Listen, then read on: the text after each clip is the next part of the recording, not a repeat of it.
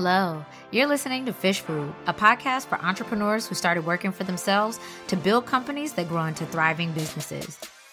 Here, we provide bite sized accounting and entrepreneurship advice in 20 minutes or less.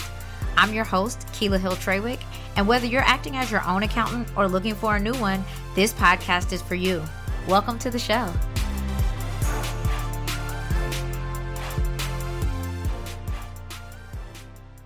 It's almost that familiar time of year where the leaves are falling and the colors outside are changing, and your favorite influencers are giving loud and wrong advice about spending as much as possible by year end to lower your tax burden.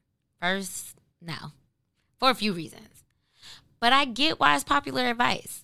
One of the reasons it's tempting to want to accelerate tax deductions at the end of the year is because, be real, a lot of y'all haven't necessarily prepared for tax season. And that's not uncommon. 40% of small business owners say that bookkeeping and taxes are the worst part of running a company. So it makes sense that it gets pushed to the back burner in terms of taking care of it. Today, we'll cover a few reasons why this advice won't help you and some ways to think about end of year spending in a way that is actually reflective of what your business needs. Let's get into it. So it's fairly common knowledge that for most taxpayers, spending money is required to save taxes. I'd love for it to be different too, but the reality is there are not a plethora of legal loopholes that allow you to pay less in taxes without having to incur an expense to do so. And that's the first reason you don't want to follow this spending spree advice. It's cash out the door. We had an episode on having cash on hand as a cushion for your business. So if you haven't heard that one already, we dropped the link in the show notes, and I definitely recommend that you grab that and take a listen after this one. But ultimately, you need to have funds available to weather the potential storms of entrepreneurship, and spending money unnecessarily is an irresponsible move.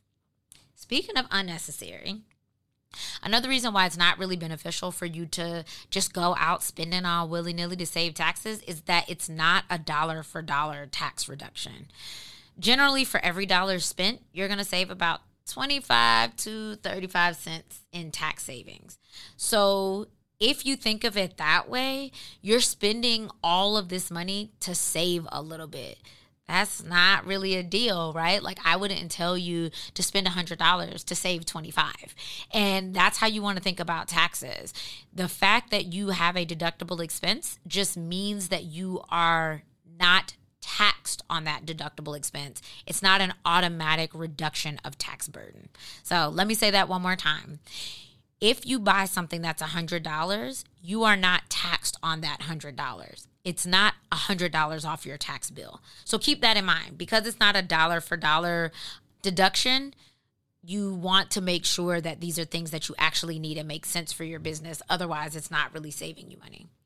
And then the final thing is that these expenses still need to be ordinary and necessary. Ordinary means that they are common in your industry and peer group. Other people that do what you do are going to be incurring the same types of expenses.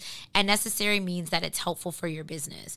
So if you go out and spend money wildly on something that is, quote, business related, but is not ordinary and necessary to your business, it's still not a deduction. Keep that in mind I'm not even going to get into these people out here telling you to buy a G Wagon, but just keep that in mind, okay? Keep that in mind. Um, it still needs to be ordinary and necessary, and simply spending it from your business bank account doesn't make it deductible. Now, there are some things that you should look at toward the end of the year to see if it'll save taxes. So, when we get towards um, 1231 and we start talking to clients about where we can look for tax deductions, where we generally recommend spending is to start with the team. So, is this a time when you want to offer employee bonuses or gifts or any kind of reimbursements that you're willing to offer? If these are things that you think that would be effective and helpful and just kind for your team check out the options for you to be able to offer those to your team members so that you get the tax deduction but you're also doing something great for them as well Next, look at annual subscriptions. And this is anything that you would typically have the option to pay either monthly or once a year for. The end of the year is a good time to get those annual subscriptions out the door. They are a larger lift in terms of cost, and they're things that you would pay for anyway. So think about software or insurance renewals or anything else that is on a monthly recurring basis that you may have the option to not only pay out over the year at the end of the year, but also probably get a discount. In addition, you want to look towards Q1 for services that you might need. So start thinking about what you'll need early next year and what things you may need to invest in now in order to prepare for that.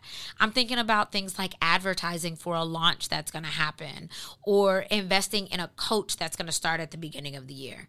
Again, these are only helpful if they are things that are already going to be beneficial to your business, but they're also services that are deductible and helpful to you at the end of the year. This is also a time to look at things like conference tickets. Uh, generally, when the conferences are going to happen at the same time every year, you'll see them go on sale with early bird specials that you might be able to take advantage of so that you can spend even less money to get a ticket you were already going to buy. And then Lastly, take advantage of sales on things that you need. So, if you are thinking about investing in office furniture or equipment, supplies, again, even software, this might be the time to take advantage of those sales that are going on to go ahead and make that investment on things that you may have been putting off, but can get at a lower rate and reduce your tax burden. Preparing for taxes year round means being strategic about how much you reinvest in the business, and this includes deductions. While it may reduce taxes, deductible expenses also cost you money. So think about it like buying something on sale. It's only a sale if you were going to buy it anyway. Otherwise, it's just costing you money. If you have questions on end of year tax spending and want to engage with an expert to talk to you about how we might be able to partner to take that off your plate, check out our services at littlefishaccounting.com slash services and apply for the service that fits best for you. Thank you for joining us today. If you like what you heard, I've got good news for you. We're supporting you all over the internet check out our Instagram at Littlefish Accounting or our website, littlefishaccounting.com, for guidance, resources, and ways to work with us. Plus, don't forget to subscribe to the podcast to make sure that you don't miss a future episode. See you next time.